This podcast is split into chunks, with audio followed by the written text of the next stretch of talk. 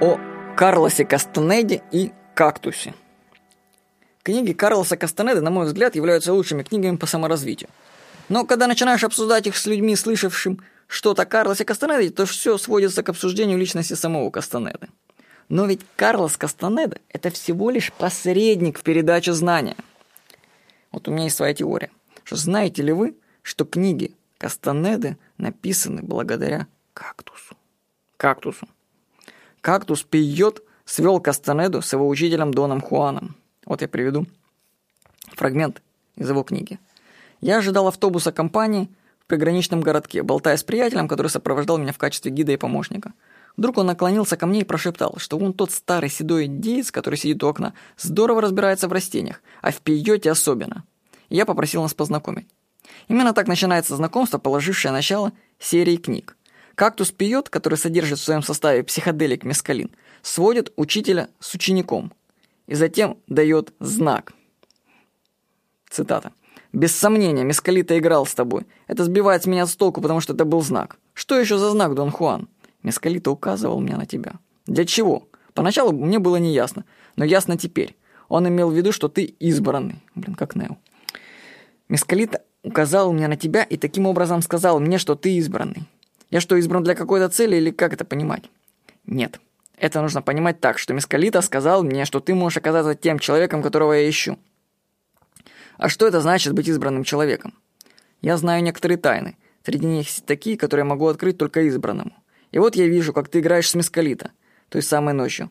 И мне стало ясно, что ты и есть такой человек. Но при этом ты не индейец. Это действительно сбивает с толку. Дон Хуан не понимает, зачем кактус указал ему на Кастанеду. Он еще не знает, что Кастанеда напишет книги, которые станут известными на весь мир, а я буду сидеть в студии и озвучивать это. Блин, до чего доводят грибы, боже мой. И вот однажды Кастанеда приносит Дон Хуану изданную книгу. Цитата. Свою привозит книгу, которую написал по историям общения с Доном Хуаном. Я привез ему экземпляр своей книги. Без предисловия вынул из портфеля и вручил ему. «Это книга о тебе, Дон Хуан», — сказал я. Он пробежал большим пальцем по странице, как пролистывает игральные карты, вскрывая новую колоду. Ему понравился зеленый цвет переплета и формат книги. Он погладил ее, повертел в руках и вернул мне. Я ощутил прилив гордости. «Я хочу, чтобы ты ее оставил себе», — сказал я. Дон Хуан покрутил головой, безмучно смеясь. «Лучше не надо», — сказал он, и с широкой улыбкой добавил. «Ты же знаешь, на что у нас в Мексике идет бумага?» Я засмеялся. Его ирония показалась мне великолепной. Карлос Кастанеда — отдельная реальность. А между прочим, когда Дон Хуан увидел книгу, он с этого момента понял, что все, что он говорит, будет написано.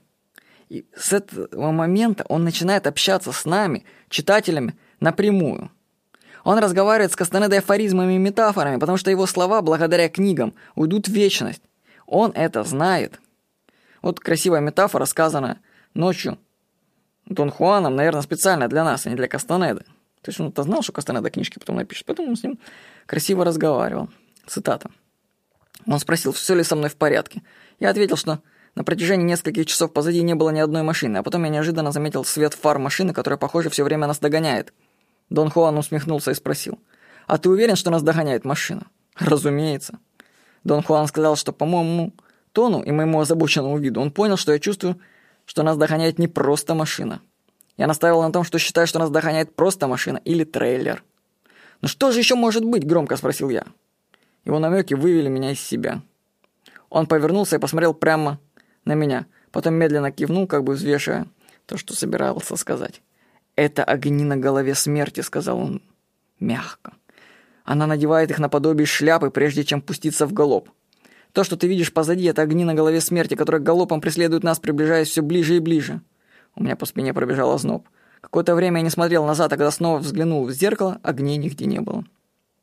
Я сказал Дону Хуану, что машина, должно быть, остановилась или свернула в сторону. Он не глянул назад, а лишь потянулся и зевнул. Нет, смерть никогда не останавливается. Просто иногда она всего лишь гасит огни. Карлос Кастанеда – отдельная реальность. Ну, скажите, кто бы стал говорить такие слова в пустыне среди ночи просто так? Дон Хуан все понимал. Книги Карлоса Кастанеды – это знание силы, о силе, накопленной тысячелетиями. Благодаря силе стала возможна сама публикация его книг, что, кстати, доказывает, между прочим, ее наличие. Рекомендую в книге Карлса Кастанеда. Ну, кстати, отмечу, что уйти в вечность с помощью книг не было целью Дона Хуана. У него были более важные занятия в обучении Карлоса Кастанеда, и он знал, что книги – это не главное для Кастанеды. Ты пока что просто начал вливать свои мелочные заботы в листы своих записей. Ты еще не добрался до других уровней внимания. Подумай, как будет ужасно, если к концу своего пути воина ты обнаружишь, что все еще тащишь на спине тюк с записями. К тому времени твои записи станут живыми. Ну, собственно, они уже и стали живыми, я скажу. Сижу тут, озвучиваю. Особенно, если ты не научишься писать кончиком пальца, и ты все еще будешь вынужден накапливать листы бумаги. В таком случае меня не удивит, если кто-нибудь повстречает твои тюки, идущие сами по себе.